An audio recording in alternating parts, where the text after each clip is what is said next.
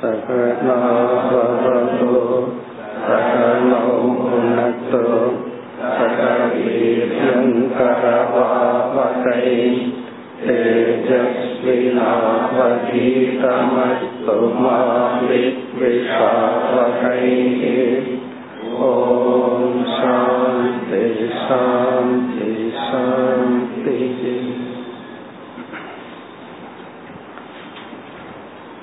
இருपति आरावद् श्लोकम् प्रकृतिपुरुषश्चोभौ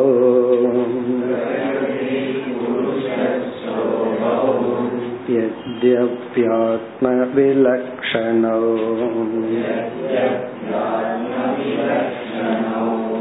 अन्योन्यापाश्रया कृष्ण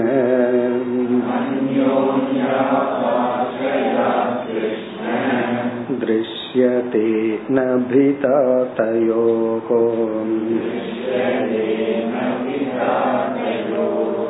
प्रकृतौ लक्ष्यते ह्यात्मा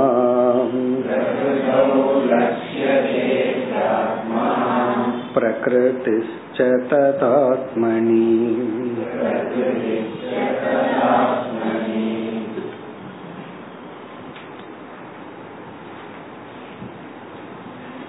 இந்த அத்தியாயத்தில் முதல் கேள்விக்கு பகவான் பதில் கூறி முடித்தவுடன் உத்தவர் இரண்டாவதாக ஒரு கேள்வியை கேட்கின்றார். சென்ற வகுப்பில் அறிமுகப்படுத்தினோம். ஞாபகப்படுத்திக் கொண்டு கேள்விக்குள் செல்லலாம். உத்தவருடைய இரண்டாவது கேள்வி பிரகிருதி புருஷக என்ற இரண்டு தத்துவங்கள் இருக்கின்றன. பிரகிருதி என்பது இயற்கையில் ஜடமான மூன்று குணங்கள் சொரூபமான ஒரு தத்துவம். புருஷக என்பது அறிவு சொரூபமான என்றும் உள்ள ஒரு தத்துவம். இந்த இரண்டும் வேறு வேறாக இருக்கின்றது என்று சாஸ்திரத்துல நம்ம படித்தாலும் தனித்தனியாக இந்த இரண்டையும் நாம் பார்ப்பதில்லை. ஒரு இடத்துல பிரகிருதி இனி ஒரு இடத்துல புருஷன்னு நம்ம பார்க்கறது இல்லை என்றைக்குமே சேர்ந்தே பார்க்கின்றோம். பிரகிருதி இருக்கிற இடத்திலேயே புருஷனும் வெளிப்படுறார். புருஷன் இருக்கிற இடத்திலேயே பிரகிருதியும் வெளிப்படுகின்றது. அப்படி இரண்டும் சேர்ந்தே எப்பொழுதும் வெளிப்படுவதனால் நாம் எப்படி இந்த இரண்டும் வேறு வேறுதான் என்று புரிந்து கொள்வது? இப்ப ஒரு ட்வின்ஸ் இருக்காங்க உடன்பிறப்பு இருக்கிறார்கள். பொதுவா சேர்ந்தே போறாங்க. ஒரு இடத்துல தனியா பிரிஞ்சு போகும்போது நம்ம புரிஞ்சுக்கலாம் இவன் வேற அவன் வேறதான்னு. நாம எங்கெல்லாம் போறோமோ அங்க நம்ம தலையும் சேர்ந்து வந்துட்டு இருக்கு அப்ப வந்து இவர் வேறு இவர் தலை வேறுன்னு எப்படி புரிஞ்சுக்கிறது? ரெண்டு ஒன்று தானே ஆகவே இந்த இரண்டும் வேறு வேறு என்று புரிந்து கொள்ள வேண்டும் என்றால் ஒரு இடத்துல ஒன்னு இல்லாம இனி ஒன்ன நான் பார்க்கணும். அப்பொழுதுதான் வேறு வேறுன்னு புரிந்து கொள்ள முடியும். ஆனால் அப்படி இல்லை. பிரகிருதி புருஷன் இரண்டையும் சேர்ந்தே நாம் அனுபவிக்கின்றோம். இதற்கு வந்து பல உதாரணம் சொல்லலாம். நம்ம லைட் ஆப்ஜெக்ட் உதாரணம் பார்த்தோம்.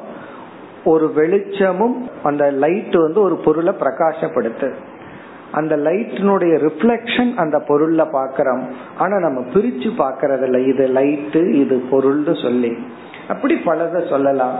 இப்ப மனம் வந்து சாஸ்திரப்படி ஜடம்னு சொல்றோம். ஆனா நம்ம மனதை அனுபவிக்கும் பொழுதெல்லாம் உணர்வுடையதாகத்தான் அனுபவிக்கிறோம். எப்படி புரிஞ்சுக்கிறது? மனம் ஜடம் என்று. இதுதான் கேள்வி.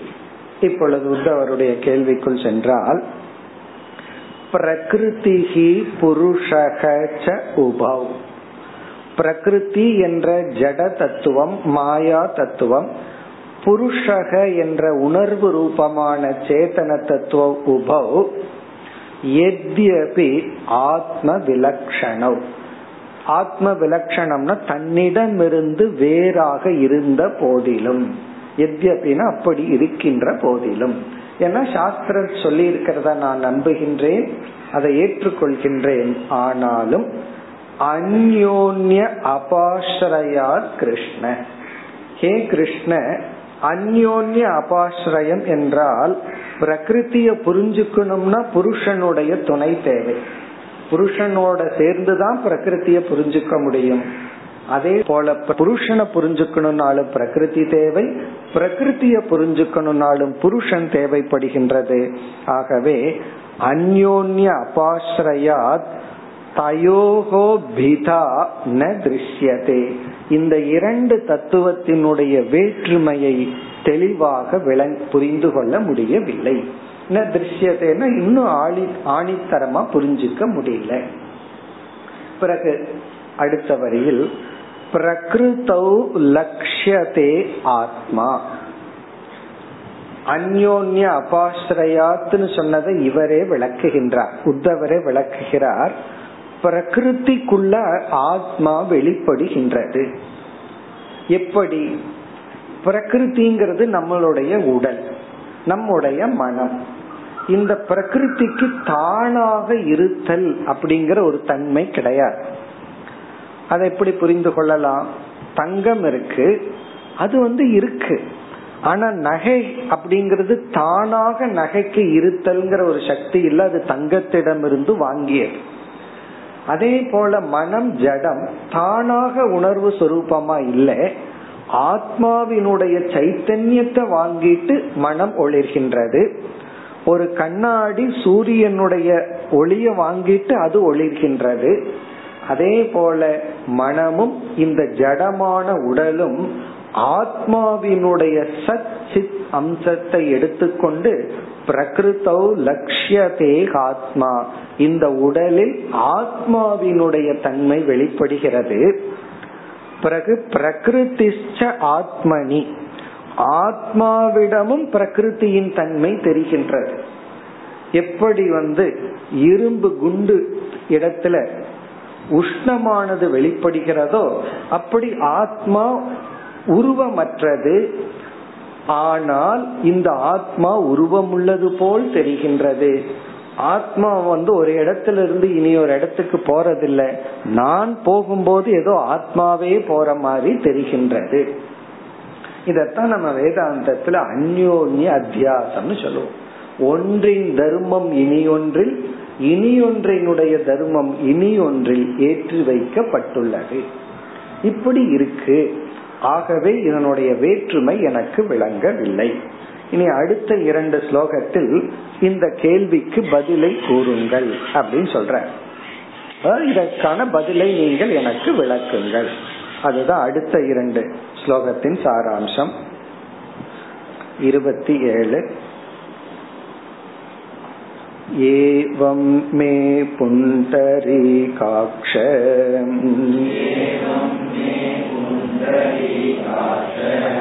महान्तं संशयं हृदि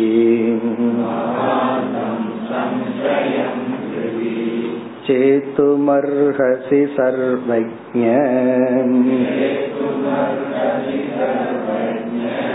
वचोभिर्नयनैपुनैः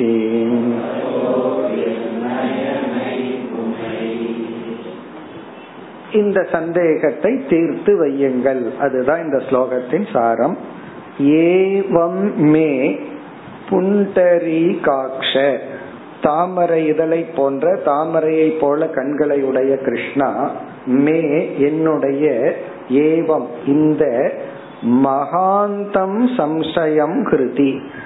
ஹிருத்தின மனதிற்குள் இருக்கின்ற மகாந்தம் சம்சயம் பெரிய ஒரு சந்தேகம். இது சாதாரண சந்தேகம் அல்ல இப்படி ஒரு பெரிய சந்தேகம். இப்ப யோசிச்சு பார்த்தோம்னா ஆத்ம அனாத்மா அல்லது தேக தேகி இந்த உடல் இந்த உடலுக்குள் இருக்கின்ற ஆத்மா. இந்த உலகம் இந்த உலகத்துக்கு காரணமான பிரம்ம தத்துவம் இறை தத்துவம். இதை எப்படி நான் பிரித்து புரிந்து கொள்ளுதல்?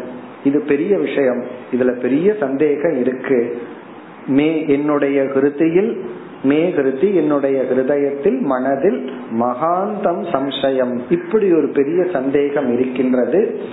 சேத்தும் அர்ஹசி சர்வஜ சர்வஜனா அனைத்தும் அனை அறிந்த இறைவா கிருஷ்ணா சேத்தும் அர்ஹசி. உங்களால் இதை நீக்க முடியும். இந்த சந்தேகத்தை நீங்கள் நிவர்த்தி செய்ய முடியும். சரி சேத்தும் அப்படின்னா வெட்டுவது. இந்த இந்த சந்தேகத்தை நீங்க வெட்டி தீர்த்திருவீர்கள். அப்படி வெட்டி தீர்க்க உங்களிடம் என்ன ஆயுதம் இருக்கின்றது? உன்னை வெட்டி வீழ்த்தணும்னா அதுக்கு ஒரு ஆயுதம் வேணும் அல்ல அதே போல என்னுடைய சந்தேகத்தை நீங்க வெட்டி வீழ்த்தணும்னா நீங்கள் எப்படிப்பட்ட ஆயுதத்தின் மூலமாக வெட்டி வீழ்த்து போகிறீர்கள்? அதே இவரே சொல்றார். இந்த ஆயுதத்தை எடுத்து வெட்டி என்னுடைய சந்தேகத்தை நீக்குங்கள். அது என்ன ஆயுதமா? வஜோபீகி நய நைபு நைகி வஜோபிகி உங்களுடைய உபதேசத்தால். உங்களுடைய டீச்சிங் உங்களுடைய வச்சனத்தினாலேயே இந்த சந்தேகத்தை வெட்டி வீழ்த்த முடியும். சரி அப்படி உங்களுடைய வச்சனம் எப்படிப்பட்ட சக்தியுடைய வச்சனம் நய நைப்பு நைஹி. நைப்புணம் அப்படிங்கிற வார்த்தை நிபுணம்ங்கிற வார்த்தையிலிருந்து வந்தது. நிபுணசிய பாவக நைப்புணம் அவன் ரொம்ப நிபுணனா அப்படிங்கிற வார்த்தை தெரிஞ்சதுதான். நிபுணம். நிபுணம்னா பவர்ஃபுல் சக்தி வாய்ந்த. நைபுணம் அப்படின்னு சொன்னா சக்தியுடன் கூடிய ரொம்ப பவர்ஃபுல்லான நய அப்படின்னா லாஜிக் டீச்சிங் மெத்தட் நய நைப்புணைகி அப்படின்னு சொன்னா ரொம்ப பவர்ஃபுல் சக்தி வாய்ந்த தர்க்கத்தின் துணை கொண்டு உபதேசத்தின் முறை மெத்தடின் துணை கொண்டு உள்ள வச்சோபிகி வச்சனத்தினால். உங்களுடைய வச்சனத்துக்கு ஸ்ட்ரென்த் என்னன்னா சக்தி வாய்ந்த உபதேசம் செய்யக்கூடிய முறையை நீங்கள் வைத்துள்ளீர்கள். அப்படிப்பட்ட உபதேசத்தினால் என்னுடைய வச்சன என்னுடைய சந்தேகத்தை நீக்குவீர்கள் ஆக இனி அடுத்த ஸ்லோகத்துல சொல்ற இந்த குழப்பத்தை கொடுத்ததே நீங்க தான் அதனால நீங்க தான் நீக்கணும். இந்த குழப்பத்தை எல்லாம் ஜீவர்களுக்கு நீங்க கொடுத்திருக்கிறீர்கள் உங்களை தவிர வேற யாரால நீக்க முடியும் மேலும் இந்த சந்தேகத்தை நீக்குங்கள் என்கின்ற ஒரு பிரார்த்தனை இருபத்தி எட்டாவது ஸ்லோகம் त्वत्तो ज्ञानं हि जीवानाम्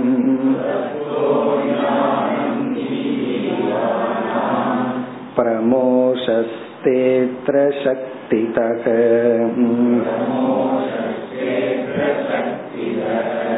त्वमेव चात्ममायायाः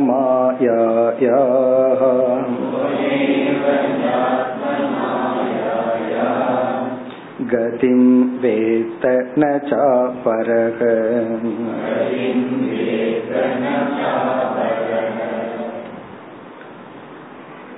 இந்த ஸ்லோகத்தில் கிருஷ்ண பகவானை ஈஸ்வரனாக கருதி உத்தவர் பேசுகின்றார். கிருஷ்ணரே ஈஸ்வர சுரூபமாக பாவிச்சு பேசுறார்.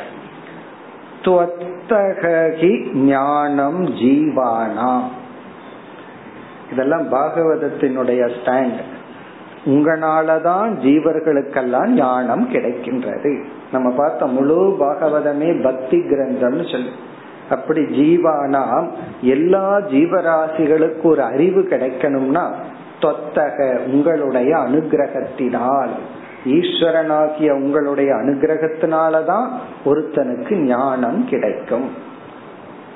பிறகு இனி ஒன்னு யாராலைனா பிரமோஷகத்தே அத்திர சக்தி தக. ஒருத்த ஞானத்தை அடையாம எல்லாத்தையுமே தவறா புரிந்து கொண்டு எல்லாமே தப்பு தப்பா புரிஞ்சுட்டு தானும் கஷ்டப்பட்டுட்டு மற்றவர்களையும் கஷ்டப்படுத்திட்டு இருக்கான்னா அதுவும் உங்களாலதான் அப்படின்னு சொல்லி சொல்றாரு. பிரமோஷக அப்படின்னு சொன்னா தவறாக புரிந்து கொள்ளுதல் அஜானத்துடன் விபரீத ஞானத்துடன் இருத்தல். பிரமோஷக அப்படின்னு சொன்னா மயங்கி இருத்தல் மோகவசப்பட்டு இருத்தல். ஒருத்தருக்கு எவ்வளவு தெளிவா உண்மையை எடுத்து சொன்னாலும் அதை விட சக்தி வாய்ந்த விதத்துல தப்பா புரிந்து கொள்வார்கள். நமக்கே ஆச்சரியமா இருக்கு இதை எப்படித்தான் தப்பா புரிஞ்சுக்க முடியும்? அப்படி அது அத்திர சக்தி தக. சக்தி தகன்னா உங்களுடைய மாயா சக்தியினால்தான். உங்களிடத்துல மாயைன்னு ஒரு சக்தி இருக்கு. அதுதான் என்ன பண்ணுதுன்னா அந்தந்த ஜீவர்களினுடைய கர்ம வினைக்கேற்ப விநாச காலே விபரீத புத்தின்னு சொல்லுவார் இவனுடைய கர்ம வினை வந்து கஷ்டப்படணும். எதையாவது இழக்கணும் அப்படின்னு இருந்தா பகவான் எப்படி வேலை செய்வாரா? முதல்ல புத்தியை அட்டாக் பண்ணுவார். அவர் புரிஞ்சுக்கிறதெல்லாம் தப்பா புரிய வைப்பார். பிறகு அதனுடைய வெளிப்பாடு எல்லாமே அந்த சீக்வன்ஸ் எப்படி இருக்குன்னா அதுக்கு தகுந்தாற் போல். இப்ப சக்தி தகனா உங்களுடைய மாயையினுடைய சக்தியினாலதான் தே சக்தி தக உங்கள் மாயின் சக்தியினால் பிரமோஷக ஒருவன் மோகத்தை அடைகின்றான். அதனால யாராவது வந்து தவறா புரிஞ்சுட்டு தவறான செயல்ல ஈடுபட்டுட்டு தனக்கே கஷ்டப்பட்டுட்டு இருந்தா அல்லது மற்றவங்களையும் கஷ்டப்பட்டுட்டு யார் பக்கத்தில் இருக்காங்களோ அவங்களுக்கும் கஷ்டத்தை கொடுத்துட்டு இருந்தா நம்ம மேலும் அவங்கள கஷ்டப்படுத்தாம ஏன்னா அவங்களே தப்பா நடந்துட்டு இருக்காங்க காரணம் என்ன? அது அவர்களுடைய கர்ம வினை ஒரு ஆங்கிள் இனி ஒரு ஆங்கிள் அது பகவானுடைய மாயையினுடைய வேலை. நம்ம கையில எல்லாம் இல்லை. அதே போரத்துல அவங்க அறிவு அடையணும் அப்படின்னு சொன்னா அதுவும் பகவானுடைய அருள். அதைத்தான் முன்னாடி சொல்ற தொத்தக ஞானம். உங்களுடைய அனுகிரகத்தினாலதான் ஒருத்தனுக்கு அறிவு வரும். உங்களுடைய அனுகிரகத்தினாலதான் ஒருத்தன் மோக வசப்பட்டிருக்கின்றான் இத புரியும் பொழுது நமக்கு அந்த அக்செப்டன்ஸ்ங்கிற வேல்யூ வரும். நம்ம கிட்டையும் சரி மற்றவர்களிடத்திலையும் சரி. பிறகு மீண்டும் விளக்குகின்றார். துவமேவகி ஆத்ம மாயாயாக நீங்கள் தான் ஆத்ம மாயாயாக உங்களிடம் இருக்கின்ற அந்த மாயா சக்தியினுடைய கதின் தத்துவத்தை அந்த அதனுடைய பவர் அது எப்படி வேலை செய்யுது அது எந்த மாதிரி இருக்குங்கிறதெல்லாம் வேத்த அறிவீர்கள். அதாவது ஒரு டாக்டருக்கு தெரியும் இந்த மாத்திரையை கொடுத்தா இந்த பேஷண்ட்டுக்குள்ள என்ன பண்ணும் அப்படின்னு சொல்லி. அதே போல சம்டைம் அது ஒரு டேப்லெட்டை கொடுத்துருவார். அதுக்கப்புறம் டாக்டர்கிட்ட போய் இதை சாப்பிட்டா வாமிட் வர்ற மாதிரி இருக்கேன்னா அது அப்படித்தான் வரும். நான் எதிர்பார்த்ததுதான் அப்படின்னு சொல்லுவார். அதே போல அவருக்கு தெரியும் இந்த டேப்லெட் என்ன பண்ணும். சம்டைம் பேஷண்ட் கிட்ட சொல்ல மாட்டேன். இதெல்லாம் பண்ணும்னா இவன் சாப்பிடாம வேற எங்காவது போட்டுருவான். சில சமயம் அந்த மாதிரி செஞ்சுதான் அந்த பேஷண்ட் ரெடி ஆகணும் அப்படின்னா டாக்டர் என்ன பண்ணுவார்? இதனும் என்ன வேலை செய்யும்னு தனக்கு மட்டும் தெரிஞ்சுட்டு பேஷண்ட் கிட்ட சொல்ல மாட்டார். அதே போல பகவானுக்கு தான் தான் மாயை என்னென்னலாம் இவனுக்கு செய்ய போகுது அப்படின்னு தெரியுமா? அதான் சொல்ற ஆத்ம மாயாயாக கதிம். இந்த மாயையினுடைய வேலை கதின்னு அது என்னென்னலாம் ஜீவனை பாடுபடுத்தும் அப்படிங்கறது வேத்த துவமேவ உங்களுக்கு ஒருத்தருக்கு தான் தெரியும். நஜ அபரக. வேற யாருக்குமே தெரியாது. ஏன்னா நீங்க மாயா அதிபதி. இப்ப மாயை உங்களுடைய சக்தி. உங்களுக்கு தான் தெரியும். இந்த மாயை ஒருவனை என்னென்னலாம் பண்ணும். ஒருத்தனை எப்படியெல்லாம் இந்த மாயை போய் ஒருத்தங்கிட்ட வேலை செய்யும்னு உங்களுக்கு தெரியும். ஜீவனுடைய மோகத்துக்கும் அவனுடைய ஞானத்துக்கும் நீங்க தான் காரணம். ஆகவே என்னுடைய மனசில் இருக்கிற இந்த சந்தேகத்தை சக்தி வாய்ந்த தர்க்கத்தின் துணை கொண்டு உபதேசத்தினால் எனக்கு தெளிவுபடுத்துங்கள். இப்ப இதுதான் கேள்வி. இனி வந்து சில ஸ்லோகங்களில் பகவான் மிக சுருக்கமாக பதிலை சொல்லி விடுகின்றார் அதற்கு பிறகு வந்து இந்த பதிலினுடைய முடிவை வச்சு உடனே இனி ஒரு கேள்வியை கேட்பார். அதுதான் ஒரு ஜீவனுடைய இறந்ததற்கு பிறகு அவனுடைய பயணம். இது போன்ற வைராகியத்திற்கான சில விசாரங்கள் அடுத்தது வரும். இனி வந்து பகவான் பதிலுக்கு வருகின்றார். அடுத்த ஸ்லோகத்தில். பிரகிருதிர்புருஷேதி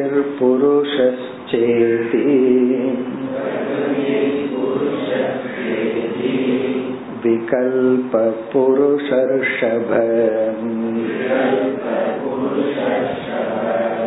एष वैकारिकसर्गः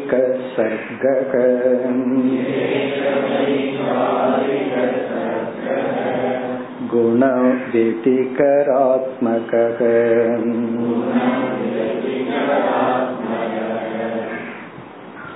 உத்தவருடைய கேள்வியில் சொன்ன சில அம்சங்களை கிருஷ்ண பகவான் அப்படியே ஏற்றுக்கொள்கின்றார்.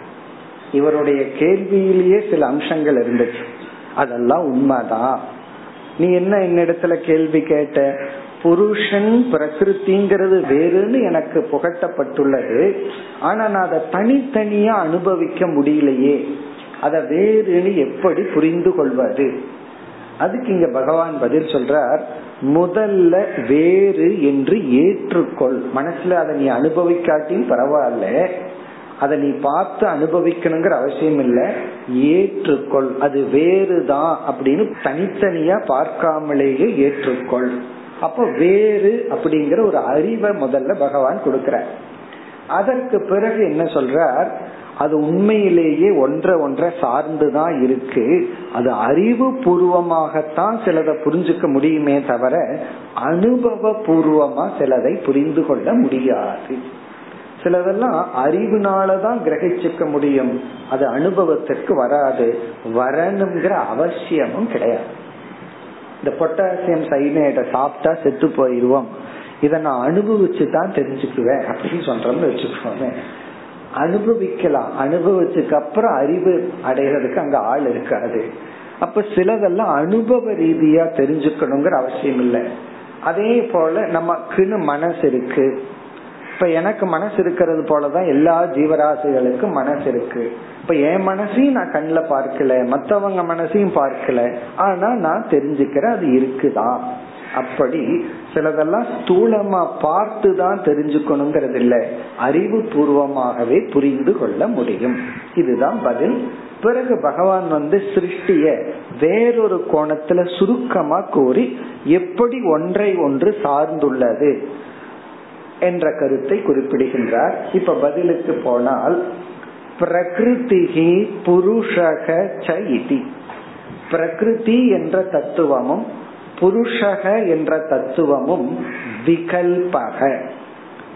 இதுதான் பதில். விகல்பகன பின்னக. இரண்டும் வேறு வேறுதான். புருஷர்ஷப கே உத்தவ. அது சந்தேகம் இல்லாம பதில சொல்லிடுறாரு வேறுதான். அது வேறுன்னு இருந்தாலும் நல்லா இழுக்க வேண்டாம் வேறுதான். அப்படின்னு நீ உறுதியா புரிந்து கொள் சில சமயங்கள்ல ரொம்ப குழப்பமா இருந்தா சரி நீ ஏதோ ஒன்ன சொல்லு அப்படின்றமல்ல அதே போல நீ வந்து தனித்தனியா அனுபவிக்காட்டின் வேறுதான். சரி வேறு அப்படிங்கறது நான் என்ன லாஜிக்ல புரிந்து கொள்வது? அதுக்கு ஒரு நைப்புணமான ஒரு வச்சனம் சொல்லுங்க நயம் ஒண்ணு சொல்லுங்கள். அதை இரண்டாவது வரையில சொல்ற இத வேறு வேறுங்கிறதுக்கு என்ன லாஜிக் இப்ப ஃபர்ஸ்ட்ல வந்து ஆன்சர் சொல்லிட்டார் வேறு வேறு தான் இப்ப இங்க இந்த இடத்துல விகல்பகனா இரண்டும் வேறுபட்ட தத்துவம் தான் அதாவது வந்து நம்ம ஏதோ சாதாரணமா நினைச்சிட்டு இருக்கோம் இதனுடைய அர்த்தம் என்னன்னா இந்த உடலும் இந்த உடலுக்கு உணர்வை ஊட்டுகின்ற ஆத்மாவும் வேறுதான். அப்படின்னா அந்த ஆத்மாவை வெளியேறும் உடலை தனியா பிரிச்சு காட்டுங்கன்னா முடியாதுதான். பிரிச்சு நீ அனுபவிக்க முடியாது. அதே போல மனமும் மனதிற்குள் இருக்கின்ற ஞானமும் வேறு வேறுதான். இனி லாஜிக் எதன் அடிப்படையில வேறு?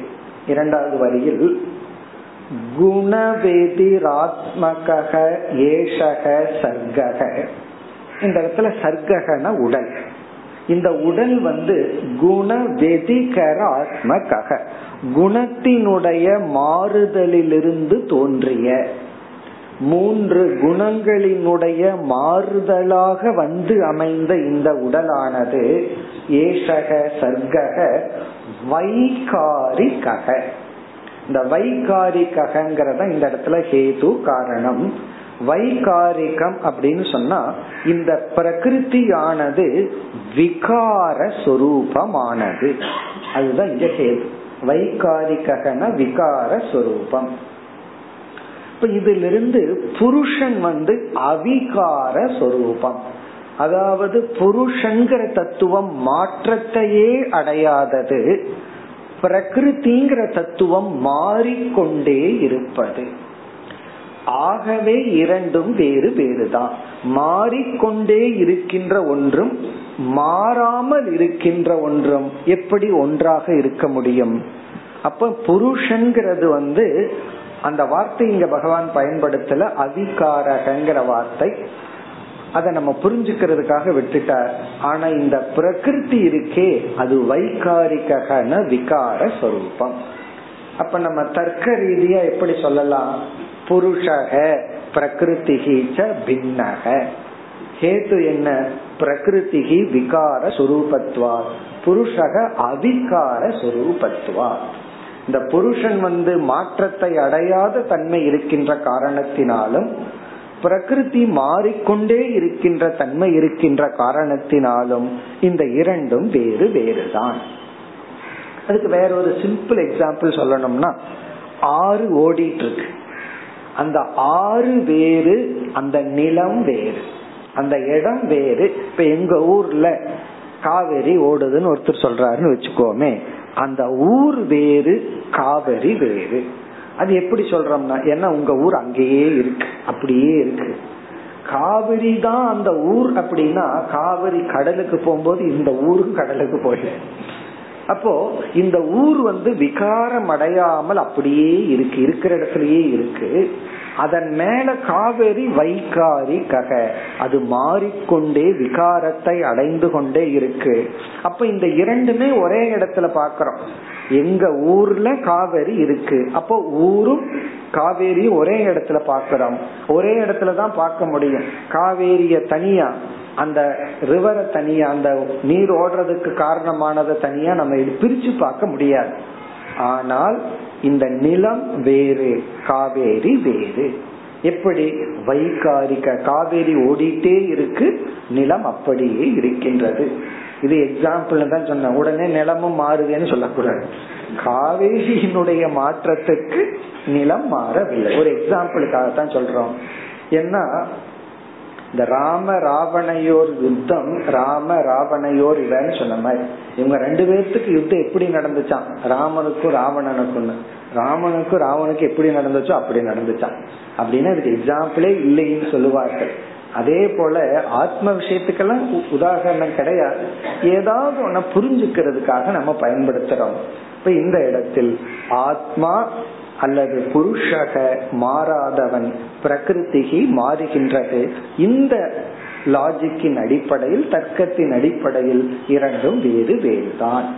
இனி அடுத்த மூன்று ஸ்லோகங்களில் பகவான் வேறு ஒரு கோணத்துல மிக சுருக்கமா சிருஷ்டிய பிரிச்சு பிறகு உத்தவர் சொன்ன பாயிண்ட் அக்செப்ட் பண்ணிட்டு சொல்றாரு உண்மைதான். இந்த பிரகிருத்தியும் புருஷனும் ஒன்றை ஒன்று சார்ந்துதான் இருக்கு. அதாவது பிரகிருத்திய சார்ந்துதான் புருஷன் இருக்கு. சார்ந்து இருக்குன்னா தன்னுடைய இருப்பை காட்டிக்கொள்ள புருஷனை சார்ந்துதான் பிரகிருதி தன்னுடைய இருப்பை காட்டிக்கொள்ள முடியும். அதனாலதான் நமக்கு மனசெல்லாம் வேணும்னு சொல்றோம். இந்த உடலும் மனசு மோட்சத்துக்கு வேணும்னு ஏன் சொல்றோம்னா இது இருந்தா தான் புருஷனை புரிஞ்சுக்க முடியும். இது வேறாக இருந்த போதிலும். அந்த கருத்தை சொல்ல வர விரும்புகின்றார். அதற்காக அடுத்த ஸ்லோகத்துல வேறொரு கோணத்துல இந்த சிருஷ்டியையே பகவான் பிரிச்சு காட்டுறார். நம்ம பார்த்தோமே இந்த சிருஷ்டிய பஞ்சபூதம்னு பிரிக்கலாம். எண்ணிக்கைய பார்த்தோமே இது வரைக்கும் ஒருத்தர் இருபத்தேழுங்கிறாங்க ஒருத்தர் இருபத்தி ஆறுன்னு சொல்றாங்க. இப்படி ஒவ்வொருத்தரும் ஒவ்வொன்னு. எட்டு நாலு அப்படின்னு வாய்க்கு ரிஷிகளுக்கு எந்த நம்பர் வருதோ அதை சொல்லி விட்டுட்டு பிறகு இருக்கிறதையெல்லாம் அதுக்குள்ள போட்டுட்டு சொல்றாங்க அதே போல பகவான் வந்து இங்க சிருஷ்டிய பிரிச்சு விளக்க போகின்றார். அடுத்து முப்பதாவது ஸ்லோகம். ममाङ्कमाया गुणमय्यनेकधा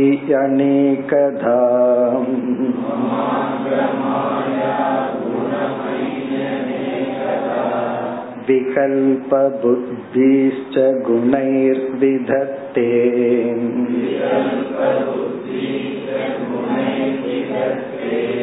वैकारिकस्त्रिविधोऽध्यात्ममेकम्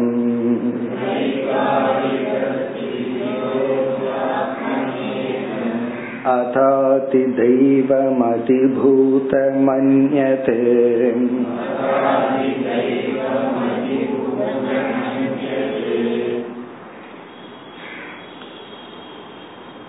இந்த ஒரு ஸ்லோகத்தில் முழு சிருஷ்டியை ஒரு கோணத்தில் பகவான் பிரித்து விளக்குகின்றார் அங்க அங்கன குழந்தாய் என்று உத்தவரை அழைத்து மம மாயா குணமயி மம மாயா.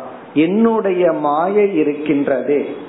இந்த இடத்துல மாயின பிரகிருதி என்ற சென்ற ஸ்லோகத்தில் கூறிய தத்துவம் குணமயி. மூன்று குணஸ்வரூபமானது. என்னுடைய மாயா இருக்கே அது மூன்று குணஸ்வரூபமானது. அநேகதா குணைஹி விதத்தே. இந்த மூன்று குணங்களின் துணை கொண்டு அநேகதா விதத்தே. விதவிதமான சிருஷ்டியை அது செய்கின்றது. விதவிதமாக மாறி அமைந்துள்ளது. பஞ்சபூதங்கள் பஞ்ச இந்திரிய பத்து இந்திரியங்கள் ஐந்து புராணங்கள் என்றெல்லாம் சூக்ம பூதம் ஸ்தூல பூதம் என்றெல்லாம் நம்ம எப்படியெல்லாம் பிரிச்சிருக்கிறோமோ அநேகதான நம்ம எப்படியெல்லாம் இந்த உலகத்துல பிரிச்சு பிரிச்சு படிக்கிறோமோ அப்படி குணைகி விதத்தே. சிருஷ்டி அறிமுகப்படுத்துற. என்னுடைய மூன்று குணஸ்வரூபமான மாயை அநேகதா இந்த அநேகதாவுக்குள்ளதான் எண்ணிக்கைகள்லாம் வருது. ஒருத்தர் இருபத்தேழா சொல்லலாம் இருபத்தி ஆறா சொல்லலாம் பகவான் இருபத்தி எட்டா சொன்னார். ஒருத்தர் நாலு வச்சுட்டா போதுமேனு சொன்னார். இப்படி அநேகதா விதத்தே. பிறகு இனி ஒன்னு சொல்றாரு பகவான் விகல்ப புத்திச்ச விதத்தே. விகல்ப புத்தி அப்படின்னா இந்த உலகத்தை அனுபவிப்பவனும் என்னுடைய மாயையிலிருந்து தோன்றியவன். விகல்ப புத்தினா இந்த இடத்துல சிதாபாசத்துடன் கூடிய மனம். இந்த ஜடமான இந்த உலகம் இப்ப என்ன ஆகுதுன்னா உலகமும் ஜடம் நம்ம மனசும் ஜடம். இந்த மனசுக்குள்ள சிதாபாசன் பிரம்மத்தினுடைய அல்லது இறைவனுடைய சைத்தன்ய தத்துவம் வெளிப்பட்டு அது சப்ஜெக்டா மாறுது. இந்த உலகம் என்னன்னா ஆப்ஜெக்டா மாறுது. நம்ம சாப்பிட்றதுக்கு அமர்ந்திருக்கிறோம். நமக்கு முன்னாடி இருக்கிற உணவுப் பொருள்கள் எல்லாம் அனுபவிக்கப்படுவது. நாம யாருன்னா? அனுபவிப்பவன். இப்ப நாம அனுபவிப்பவனாகவும் ஒரு பொருள் அனுபவிக்கப்படுவதாகவும் மாறிடுது. ஒரு புலி வந்ததுன்னு வச்சுக்குவோமே நம்ம என்ன ஆயிடுவோம்? நம்ம அனுபவிக்கப்படும் பொருள் ஆயிருவோம் அது வந்து அனுபவிப்பவன் ஆகும். இங்க விகல்ப புத்திகின சப்ஜெக்ட் இந்த ஜட தத்துவத்துக்குள்ளேயே ஒரு போர்ஷன் அனுபவிப்பவனாகவும் இனி ஒரு போர்ஷன் அனுபவிக்கப்படுபவனாகவும் ஆகின்றது. இந்த நேஷனல் ஜியாகிரபியில் ஒரு போட்டோகிராஃபி போட்டிருந்தான் ஒரு குருவி போய் ஏதோ ஒரு பூச்சியை பிடிக்குது தவளை எதையொன்னு பிடிக்குது. அது இனி ஒன்ன பிடிக்குது. இந்த பூச்சிய பாம்பு பிடிச்சிட்டு இருக்கு மூணு வரிசையா. அப்போ ஒவ்வொன்னு ஒவ்வொன்னுக்கு உணவாகின்றது அப்படின்னு சொல்லி. அதே போல ஒன்னு சப்ஜெக்ட் இனி ஒன்று ஆப்ஜெக்ட் ஒரு பூச்சி இனி ஒரு பூச்சியை பிடிக்கும் போது இதை பிடிக்கிறதுக்கு பின்னாடி ஒரு பறவை அதை பிடிக்கிறதுக்கு ஒரு பாம்பு அதை மனுஷன் பிடிப்பான் அதுக்கு பின்னாடி. தோலுக்காக அதை பிடிக்கிறதுக்கு ஒருத்தன் இருப்பான். இதெல்லாம் என்னன்னா சப்ஜெக்ட் ஆப்ஜெக்ட்ங்கிற டிவிஷன் என்னுடைய மாயையிலிருந்து வந்துள்ளது. அப்போ ஒரு கோணத்துல பார்த்தா எல்லாமே அனுபவிக்கிற எனக்கு எனக்குன்னு தானே துயரப்படுறான். அனுபவிக்கிற நானே இல்லை அப்படின்னா ஏது சம்சாரம்? இனி அடுத்த இரண்டு வரியில் இந்த உலகத்தை மூன்றாக பகவான் பிரிக்கின்றார். ஒவ்வொருத்தரும் ஒவ்வொன்னா பிரிச்சாங்கல்ல. இப்ப பகவான் வந்து நான் ஒரு கோணத்துல மூணு டிவிஷனா பிரிக்கிறேன் அது என்ன அப்படின்னு சொன்னா அதத்தான் சொல்ற வைகாரிக திரிவிதக வைகாரிகனா விகாரமாக மாறி இருக்கின்ற இந்த உலகத்தை திரிவிதக நான் மூன்று கோணத்தில் பிரிக்கின்றேன். திரிவிதக எப்படி வேணாலும் பிரிக்கலாம் இங்க மூணா பிரிக்கிறார். அந்த மூன்று என்னென்ன? அத்தியாத்மம் ஏகம். ஒன்று அத்தியாத்மம். ஒன்று நான் அத்தியாத்மம்னு பிரிக்கிறேன். இந்த அத்தியாத்மம்னா ஜீவர்களாகிய நாம் சப்ஜெக்ட் ஜீவர்களாகிய நாம் எல்லாம் அத்தியாத்மம். இரண்டாவது அதி தெய்வம் அதி தெய்வம்னா விதவிதமான தேவதைகள். இப்ப நம்ம கண் நமக்கு கண் இருக்கு. அந்த கண்ணுக்கு அதிபதியான தேவதை. நான் அத்தியாத்மம் கண்ணுக்கு அதிபதியா இருக்கிற ஒரு தேவதை. அது இரண்டாவது தத்துவம். அத்தி தெய்வம் மூன்றாவது அதிபூதம் அந்நது அதிபூதம்னா கண்ணினால் பார்க்கப்படும் பொருள்கள் ஆப்ஜெக்ட் அதிபூதம்னா பொருள்கள் அனுபவிக்கப்படும் பொருள். அத்தியாத்மம்னா அனுபவிப்பவன். அதி தெய்வம்னா அனுபவிப்பவனுக்கு உதவி செய்கின்ற தத்துவங்கள் தேவதைகள். அப்ப எப்படி பகவான் பிரிக்கிறார்? சப்ஜெக்ட் ஜீவன் டெய்டி தேவதைகள் ஆப்ஜெக்ட் பொருள்கள். இப்படி பிரிக்கிறார். இப்ப அத்தியாத்மம் அதி தெய்வம் அதிபூதம். இப்படி என்னுடைய வைகாரிக திரிவிதக. நான் படைத்த இந்த படைப்பானது இந்த மாதிரி அமைந்துள்ளது. இனி இத பகவான் அடுத்த ஸ்லோகத்துல விளக்கி என்ன சொல்ல போறார்னா இந்த மூன்றும் ஒன்றை ஒன்று சார்ந்துள்ளது. இந்த தேவதைய சார்ந்து ஜீவன் இருக்கா? ஜீவனை சார்ந்து தேவதை இருக்கு. பொருளை சார்ந்து பொருளினுடைய இருப்பே ஜீவனாலதான். ஜீவன் இருந்தா தான் அந்த பொருளை இருப்ப தெரிஞ்சுக்க முடியும். அந்த பொருள் இருந்தா தான் ஜீவனே தான் பார்க்க முடியும்னு சொல்லி எப்படி பரஸ்பர ஒன்றை ஒன்று சார்ந்துள்ளது அப்படின்னு சொல்லி உத்தவருடைய கருத்தை ஏற்றுக்கொள்கிறார். உண்மைதான். நீ வந்து அனுபவ ரீதியா பிரிச்சு புரிந்து கொள்ள முடியாது. அறிவு பூர்வமாகத்தான் வேறு வேறு என்று புரிந்து கொள்ள முடியும். இனி இந்த சிருஷ்டியை அத்தியாத்மம் அதி தெய்வம் அதிபூதம்ங்கிற சிருஷ்டியை அடுத்த ஒரு பெரிய ஸ்லோகத்துல பகவான் அனைத்து சிருஷ்டியையும் சுருக்கமாக அடக்கி கோருகின்றார். முப்பத்தி ஓராவது ஸ்லோகம் दृक्रूपमर्कं वपुरत्र रन्ध्रे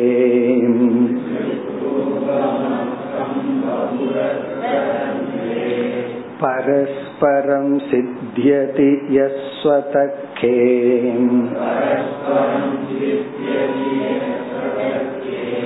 आत्मा यतेषामपरो य आद्यक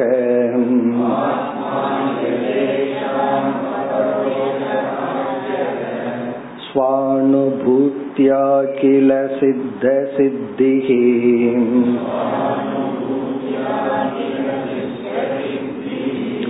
एवं त्वगादिश्रवणादिचक्षुः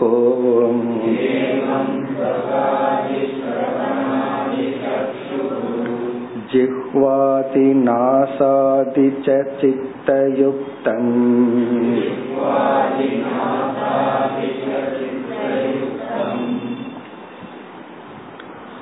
முழு சிருஷ்டியை இந்த ஒரு ஸ்லோகத்தில் பகவான் கூறி இது போன்ற அப்படின்னு எக்ஸெட்ரா போட்டுற அதாவது இந்த மூன்று சிருஷ்டி.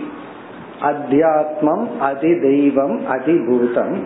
இந்த ஒன்றை ஒன்று சார்ந்துதான் இருக்கு. நீ ஒன்ன மட்டும் தனியா வச்சுட்டு புரிந்து கொள்ள முடியாது. அத பார்ப்போம். திருக் ரூபம் அர்க்கம் வபுகு. திருக் அப்படிங்கிறது வந்து அத்தியாத்மம் அறிபவன் பார்ப்பவன். திருக் அப்படின்னா பார்ப்பவன். ரூபம் அப்படிங்கிறது அதிபூதம் ஆப்ஜெக்ட் நாம எதை பார்க்கிறோமோ அது பார்க்கப்படும் பொருள். அர்க்கம் வபுகு அப்படின்னு சொன்னா தேவதை பார்ப்பதற்கு உதவி செய்கின்ற சூரிய தேவன். சூரியனுடைய ஒரு அம்சம். வபுகு அர்க்கம் வபுகுனா தேவதா. அதாவது வந்து கண்ணுக்கு அதிபதியாக இருக்கின்ற தேவதை. நம்ம பார்க்கிற இந்திரியத்துக்கு அதிபதியா இருக்கிற தேவதை.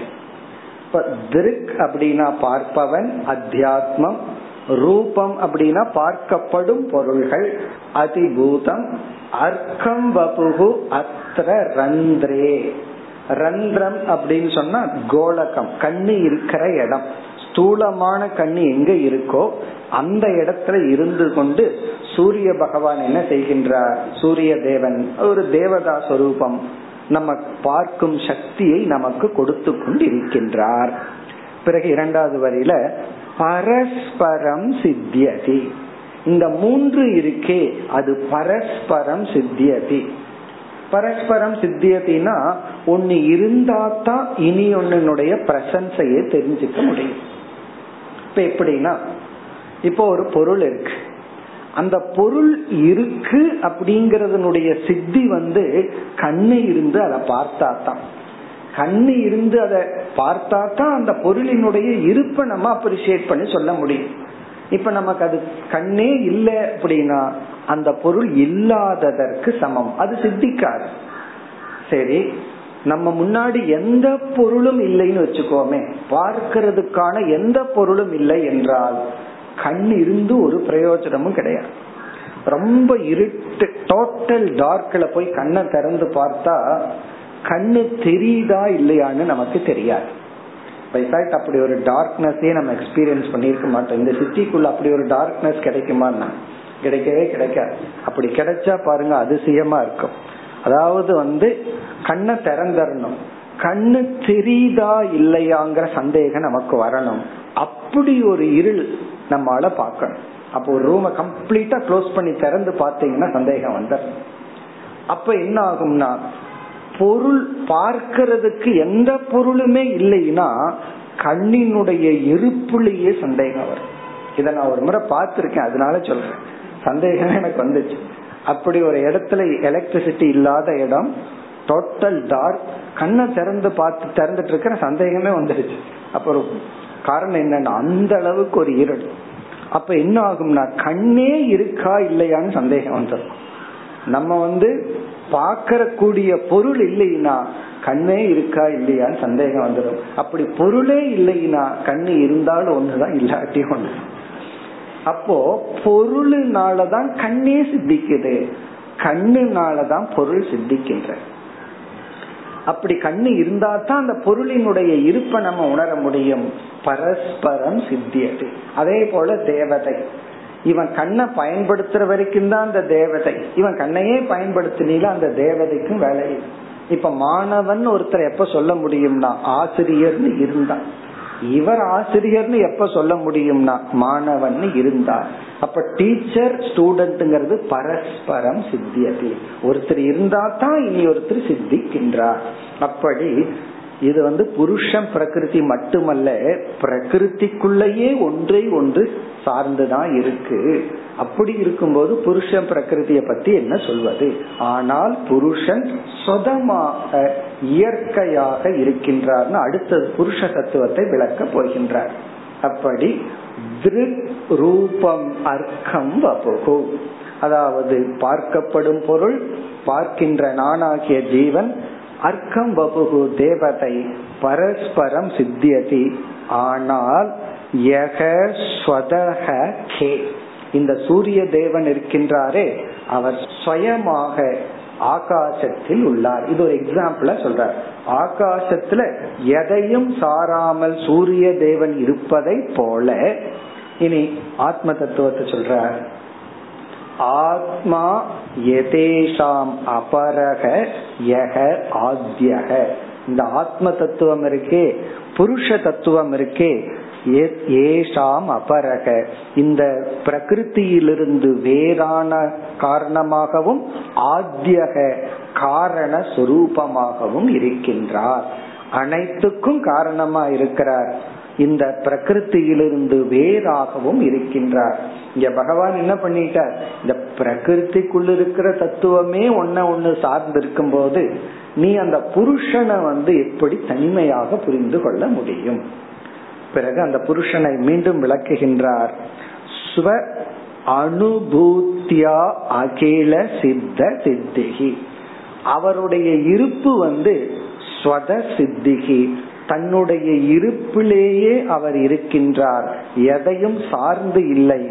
ஆனால் மற்ற அனைத்தும் இந்த புருஷனை சார்ந்துள்ளது.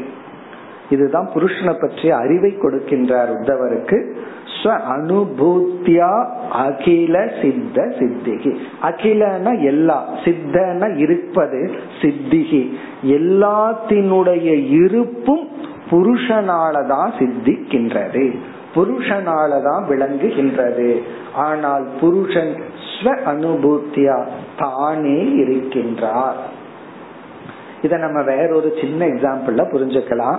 இப்ப வந்து நான் இருக்கின்றேன் அப்படிங்கறதுக்கு என்ன பிரமாணம் வேணும்? விழிச்சிட்டு இருந்தா போதும். கண் இருந்தா தான் நான் இருக்கிறேன்னு சொல்லுவனா காது இருந்தா தான் நான் இருக்கிறேன்னு சொல்லுவானா? நான் இருக்கின்றேங்கிறது எந்த பிரமாணத்தின் துணை இல்லாம மைண்ட் அதை முழிச்சிட்டு இருந்தா போதும். நான் இருக்கிறேன்னு சொல்லிடலாம். நான் இங்க இருக்கிறேன் இப்படி இருக்கிறேங்கிறதுக்கு பிரமாணம். நீ எங்க இருக்கிற? பார்த்து சொல்லணும் நான் எங்க இருக்கிறேன். நீ எப்படி இருக்கிற? யோசிச்சு சொல்லணும் நான் எப்படி இருக்கிறேன்னு சொல்லி. இதெல்லாம் மைண்டினுடைய ஸ்டேட் ஆனா நான் இருக்கின்றேங்கிறது சொத சித்தி. அதத்தான் சொல்ற ஸ்வ அனுபூத்தியா தன்னுடைய இருப்பு சுரூபத்தினாலேயே புருஷன் சித்திக்கின்றது. அகில சித்த சித்திகி உலகத்தில் இருக்கின்ற அனைத்தினுடைய சித்தியும் இதனால் தான் சித்திக்கின்றது. இனி வந்து அடுத்த பகுதியில இது போலதான் எல்லா மூன்று தத்துவங்களும் அப்படின்னு எக்ஸெட்ரா போடுறார். ஏவம் இதை போலவே துவகாதி.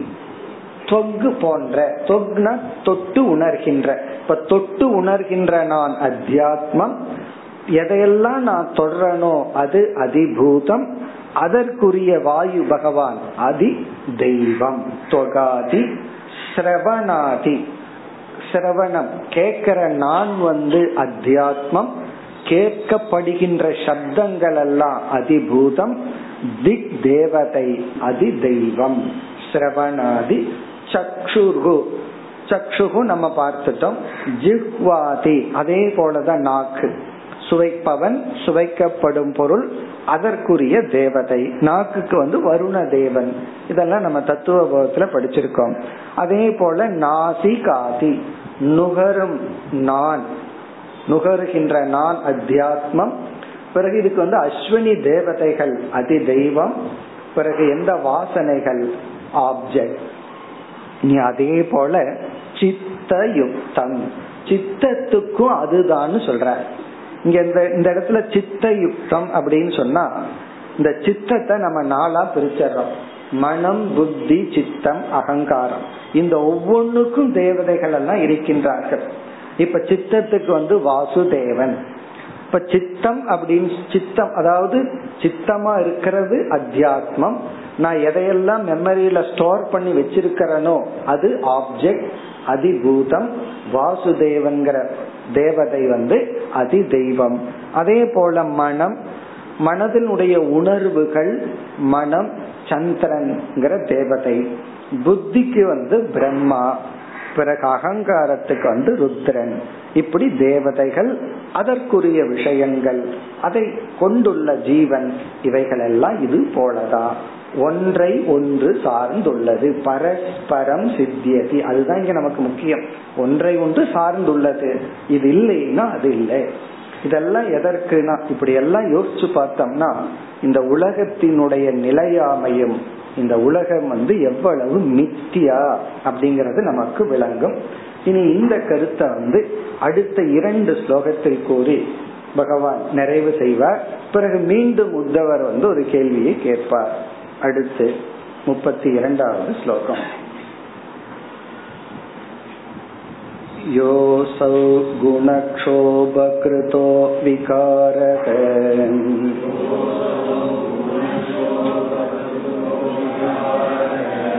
प्रधानमूलान् महतः प्रसूतः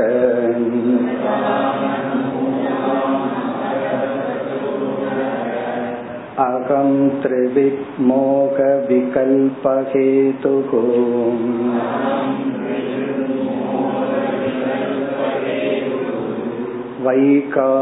वैकारिकस्तामस ऐन्द्रियश्च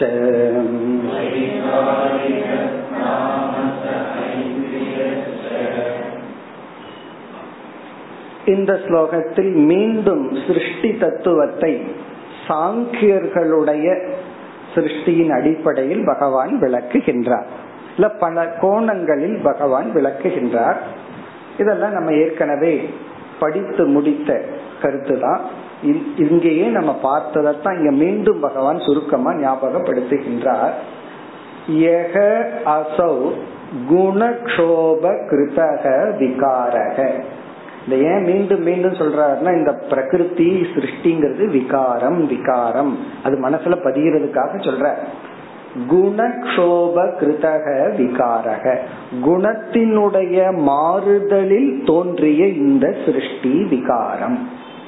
இந்த பிரகிருதி லட்சணம் என்ன பார்த்தோம்? குணசாமியம் வை பிரகிருத்தின்னு பார்த்தோம். அந்த குணக்ஷோபம் அப்படின்னா குண விகாரத்தினால் குண மாற்றத்தினால் தோன்றிய இந்த விகாரமானது எக அசௌ பிரதான மூலாத் மகதக பிரசூதக.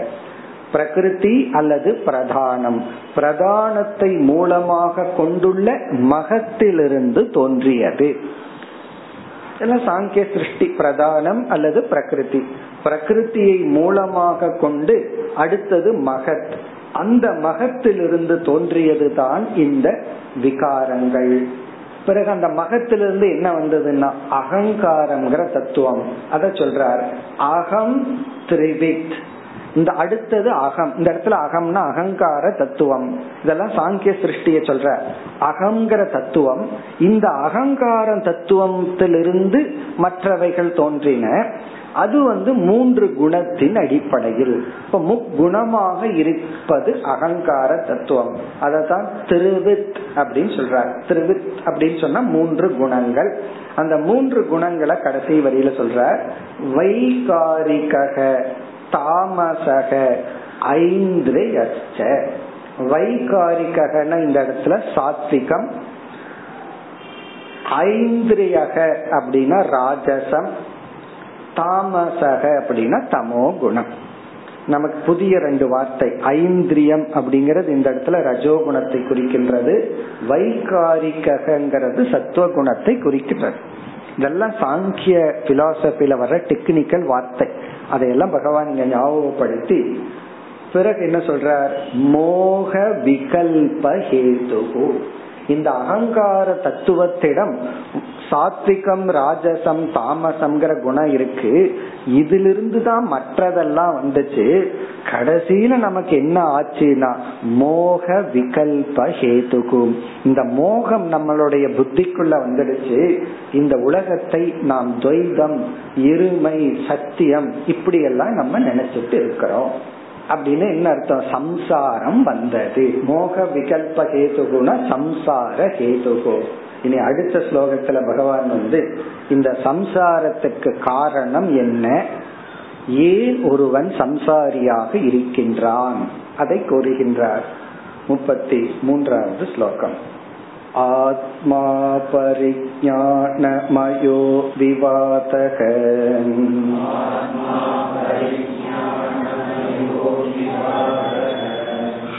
हस्तीति नास्तीति भिदार्थनिष्ठक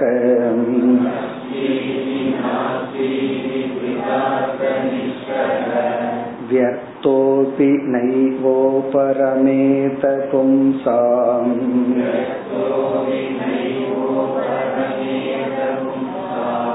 मत्तः परावृतधियां स्वलोकात्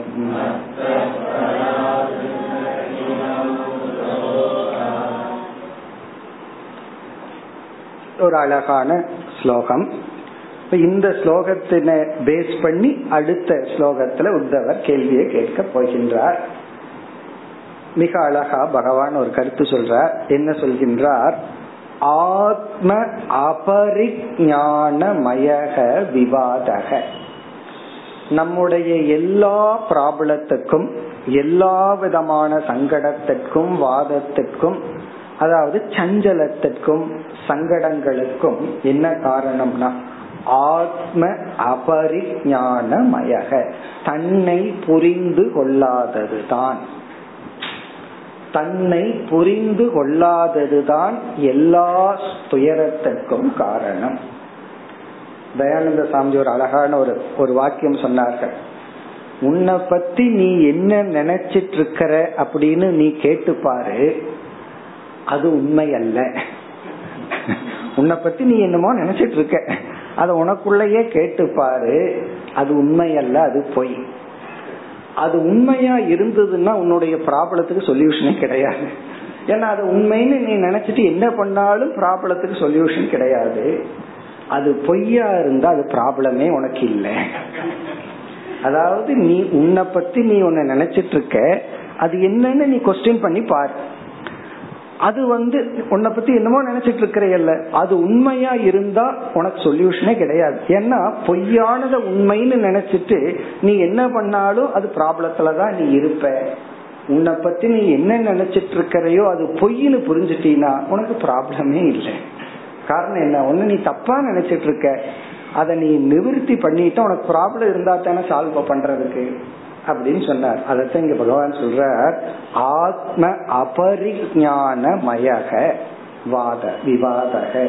உன்னையே நீ தவறா புரிஞ்சுட்டு அல்லது புரிந்து கொள்ளாம இருக்கிறது தான் ப்ராப்ளம் விவாதக அப்படின்னா எல்லா விதமான ஆர்குமெண்ட் எல்லா விதமான சங்கடங்கள் எல்லாமே உன்னை நீ புரிஞ்சுக்காதனாலதான். அதனாலதான் யாராவது நம்ம கிட்ட ஆர்கியூ பண்ண வந்தா ஃபர்ஸ்ட் நம்ம என்ன புரிஞ்சுக்கணும் நம்ம என்ன நினைக்கிறோம் எப்படியாவது பேசி ஆர்கியூமெண்ட்ல வின் பண்ணணும்னு. நம்ம முதல்ல என்ன புரிஞ்சுக்கணும் அவர் ஆர்கியூ பண்றதுக்கு காரணமே புரிஞ்சுக்காம வர்றார். புரிஞ்சுட்டா எதுக்கு ஆர்கியூ பண்றார்? முதல்ல பேசவே மாட்டார். அப்புறம் எதுக்கு ஆர்கியூ பண்றார்? அதை நம்ம புரிஞ்சுக்கணும்.